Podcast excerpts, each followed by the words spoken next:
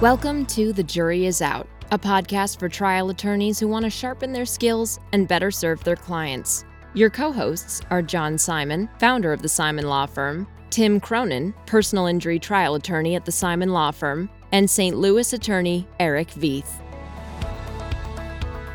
Welcome to another episode of The Jury Is Out. I'm Eric Veith. I'm John Simon. And we're here again with Tom Stewart. Hi, Tom. How are we doing? We are continuing on our earlier conversation. You've developed a series of guides. You call them trial guides. I'm looking at one of the trial guides right now in front of me, and the title is Trial Objections Overview. But let's just touch on your other three trial guides. Maybe we can start with effective opening statements. We've had a podcast session or two on opening statements. Let's hear from you. What's important about opening statement? I mean, for my money, everybody has what they think is the most important part of the trial.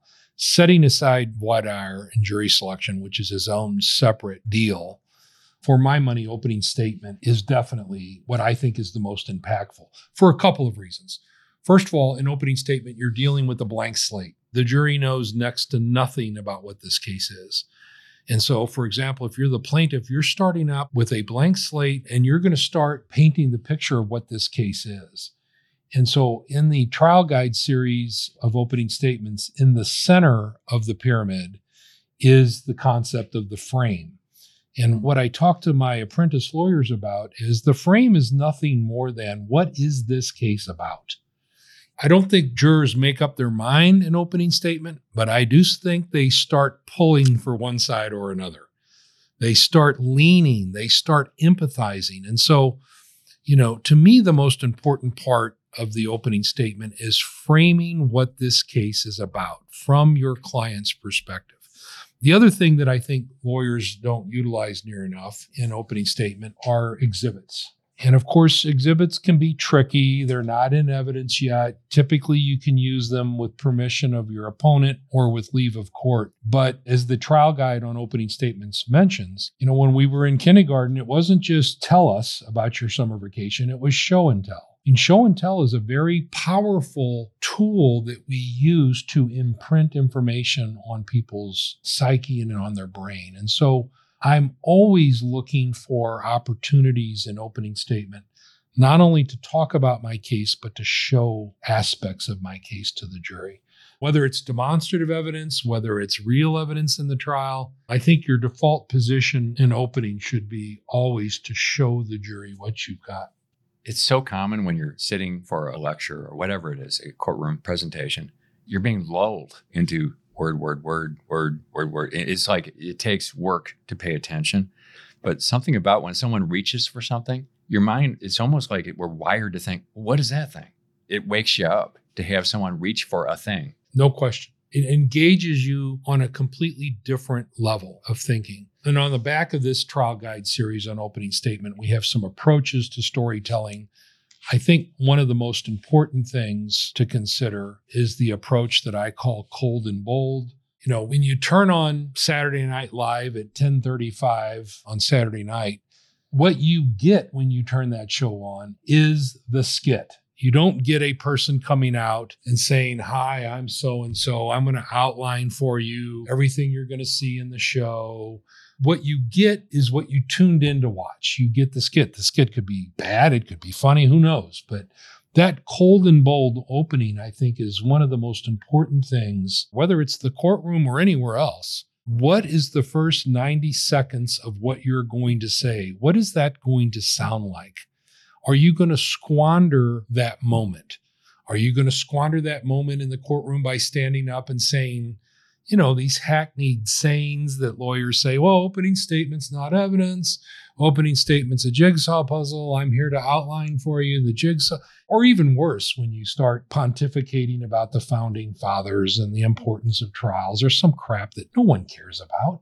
Instead, in that opening statement, the first words out of your mouth should matter. They should matter intensely to the case.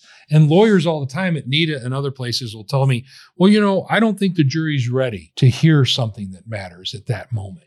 And I said, you know, with all due respect, that's a cop out. You're not ready. They're ready. They've been through jury selection. They're strapped into the boat. They're ready for the rapids. You may not be ready. You may not psychologically be ready to say something that counts. Well, go get yourself ready because they're ready to hear it. And so, this cold and bold approach to what we're saying, grab that golden opportunity to initiate your story with something that's going to captivate the jury. Tell us what the defendant attorney should be thinking about because if the plaintiff does it right, cold and bold, you just got behind. Going second has its own unique set of challenges and opportunities. And so the first question the defense lawyer should ask herself is Was my opponent's opening statement effective? And how do you answer that question? Well, were you paying attention to the opening statement? Were you watching the jury's reaction? Was the jury tuned out? Was the opening statement a snooze fest? Did they not accomplish much, if anything, in the opening statement? Was it tedious? If so, and I'm going second, I'm ignoring it, frankly, because my opponent was not effective. You'd be surprised what you can pick up on if you're present to the moment of your opponent's opening statement. I remember one time watching my partner, Jim Holleran, give an opening statement. My God, People were laughing, they were nodding, they were elbowing each other. I mean, he had them eating out of the palm of his hands. Well, if you're going second to that opening statement, you've got some stuff you need to undo in a hurry. And so the first question to ask yourself is Was that an effective opening statement? If it was, then you've got a real balance if you're going second. You don't want your opening statement to completely be consumed by what, you know, John Simon just did, because then you're stuck in the trap of just responding to him. So you get in, you clarify a point or two that you think were particularly dangerous for you, and then you reestablish your theme, your theory, your outlook on the case. But you don't want to be completely absorbed into the plaintiff's approach to the trial because now all you're doing is responding to the frame that they've set. And so it's a real kind of balancing act when you go second as to how you should approach that. So, what do you do when a plaintiff, say John, comes at you in one of his catastrophic injury cases where the you know he's pointing out the strong liability and the voice in your head is, "I'm screwed." He might have just won his case. What do you tell your students about how to get your composure back when you've just been, you know, kicked in the stomach? Well, here's the thing you have to keep in mind: jurors for the most part, are skeptical of lawyers. Even lawyers that are super persuasive, jurors are always kind of looking for, well, wait a minute, if the case was that straightforward, would we really be here? And so when you go second, they're kind of hungry for what do you got to say about that? And I've seen defense lawyers even say that. If this case were as Mr. Simon just painted it, we would have no need for a trial. And you know that. You know there must be something more to this story. Well, let me tell you what.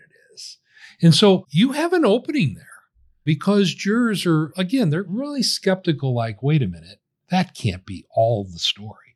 And so when you stand up and present the rest of the story, well, there you go. Now the playing field has been leveled out. So I, I had a case. You remember George Costa? Oh, sure. So he I was had, great. Yeah, George was great. And I had a case with him. I just remember it was one of the last cases that he tried before he quit practicing. And so it was an uninsured motorist case in the city and we had good liability. It was one of those cases, Eric. The, the, injuries were serious, and I gave the opening statement, and I thought to myself, there's not much left for Mr. Costa to say.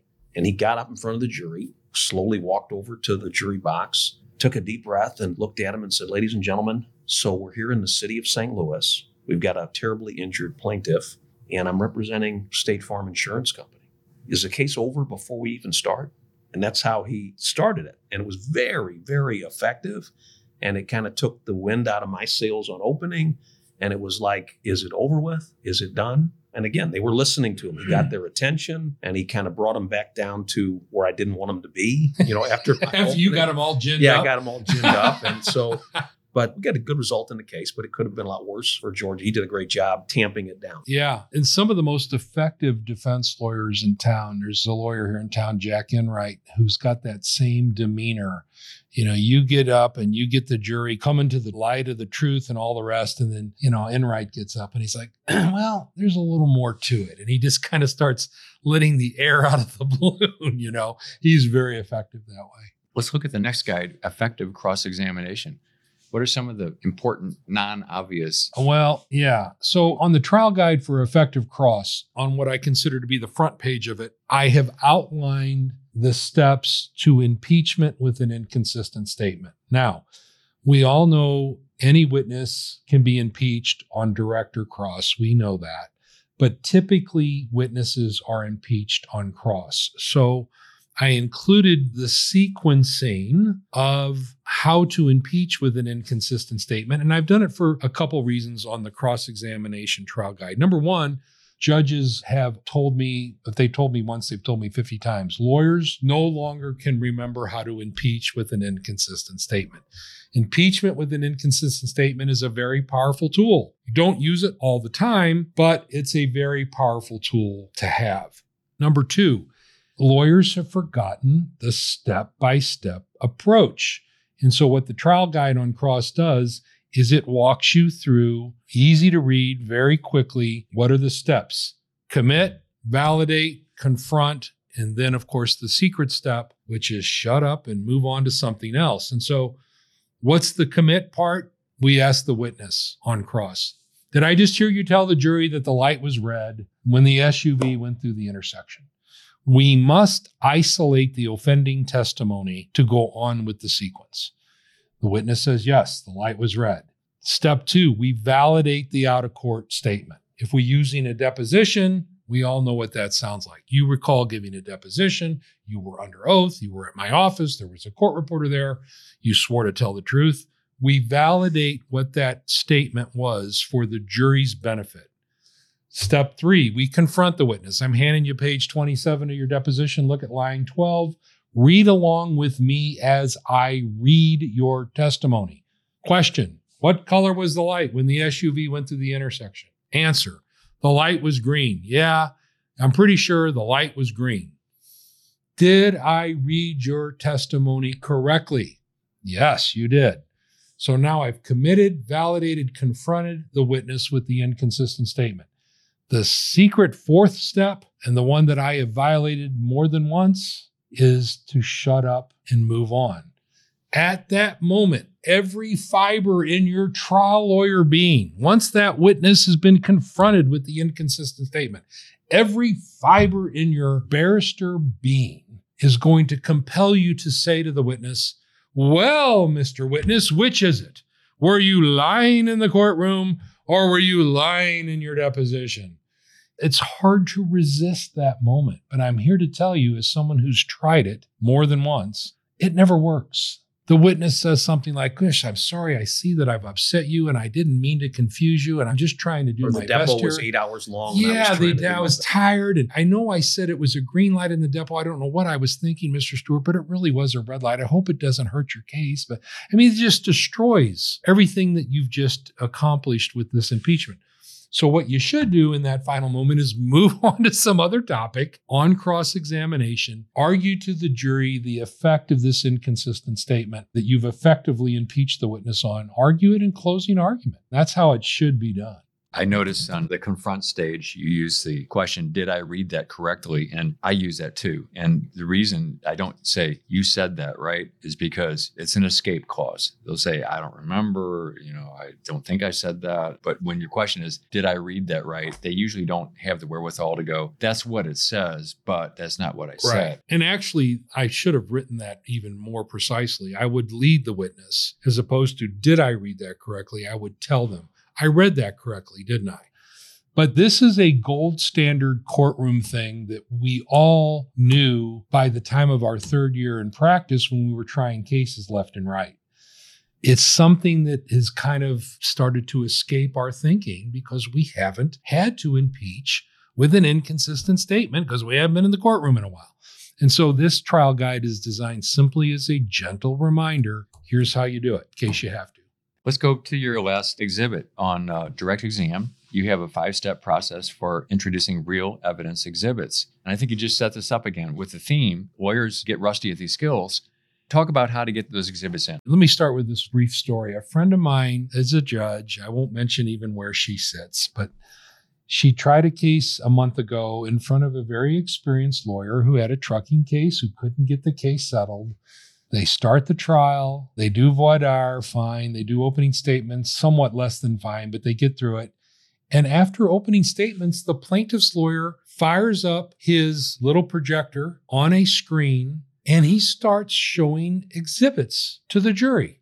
Here's a photograph of the accident scene. Here, da, da, da, da. Here's a copy of the police report with the diagram. The defendant's not objecting. There's no witness on the stand. It's just a presentation. And this is a lawyer who's about three years younger than me. I'm 62 years old. So this lawyer's been around. And so finally, the judge calls the lawyers up and says, What are we doing? And they're kind of looking at her like, What do you mean? She's like, Well, have you stipulated to all this proof? Is this all agreed to? And they're like, Well, no, we don't have any stipulations. Well, you're supposed to call witnesses Oh and goodness. mark exhibits. They literally thought they were just going to show stuff. I can't believe that, the that is crazy. The judge told me I'm adjudicating this trial while teaching trial advocacy to two experienced lawyers. Ouch. I'm doing it simultaneously to Wow. get them through this experience. So, what this trial guide is, it's the direct examination trial guide. What do we do on direct examination? Well, we should at least partly be admitting real evidence into the case. And there's a sequencing. We mark the exhibit, the courtesies. We show our opponent the exhibit. We ask to approach. We lay foundation. We move the admission. And then the most important step that it's stunning to me how many lawyers forget the fifth step, which is publishing the exhibit to the jury. That is to say, so many lawyers move the exhibit into evidence and they feel like that was the end goal. Well, I got it into evidence, but they don't bother to show it. They don't bother to display it or to use it with the witness. It's quite astonishing. I'm like, well, why did you go through the exercise if you're not going to show the exhibit? And so maybe the trial guide should have started with the question of how are you going to publish the exhibit before we go any further. But so many lawyers have overlooked what am I going to do with this evidence once it's in? How am I going to utilize it? And so this is simply a trial guide to, again, remind them of that fact. On this trial guide, I do want to point something out because this is also something that I think lawyers have forgotten on direct examination. On the flip side of the trial guide, it points out that on direct examination, we are told that we are not to lead the witness. No leading questions on direct. Okay, fine. Well, just because I can't lead my witness on direct doesn't mean that I don't direct my witness on direct. I mean, the word direct is in the phrase direct examination. So lawyers tend to default to when you arrived at the accident scene, tell us what you did. These narrative questions. Well, most of what the witness did is not relevant to the case or is inadmissible to begin with. Instead, what we train the apprentice lawyers at SLU is although you can't lead, you must direct. And by that, I mean when you arrived at the accident scene, did you walk up to the car? Yes, I did. As you approached the car, did you smell an odor coming from the car? I did. What was that odor? It was the odor of alcohol. As you got closer to the car, did you observe anything laying on the ground? All of those kinds of questions are not leading in any way whatsoever, but they're directing the witness to speak on certain topics. If you do that on direct, a couple of things will happen. One, your direct examination will be shorter, which is good. And two, the jury will follow the bouncing ball a little more closely because you're asking the witness, here's what I want you to talk about. I'm directing you to this topic. Now talk about this topic. As opposed to, well, what happened next? And kind of sitting back with a glass That's a of water. great way to approach it. A hundred percent. And I think lawyers think, well, I can't lead. So the only way to ask the question is, what happened next? No, you've got to direct on direct examination. It's an underutilized tool. Tom, this has been great. Really Sure. appreciate you. Thanks, guys. Yeah, joining thanks Joining for us. coming on. Appreciate it. Again, thanks for the good conversation about the nuts and bolts. That you know, I've been doing class actions for 12 to 15 years, and as you probably know, there's almost no trials in that kind of litigation. So this has been good for me, and I hope good for everyone who's listening to get another uh, refresher course in all of this. Great So, stuff, Tom. Sure, guys. I appreciate it. Thanks. This has been another episode of The Jury Is Out. I'm Eric Veith. I'm John Simon. See you next time. The Jury is Out is brought to you by the Simon Law Firm. At the Simon Law Firm PC, we believe in the power of pooling resources in order to create powerful results. We often lend our trial skills and experience to lawyers around the country to achieve better results for their clients. Our attorneys welcome the opportunity to work with you on your case, offering vast resources, seasoned litigators, and a sterling reputation. You can contact us at 314 241 2929. And if you enjoyed the podcast, feel free to share your thoughts with John, Tim, and Eric at comments at thejuryisout.law and subscribe today because the best lawyers never stop learning.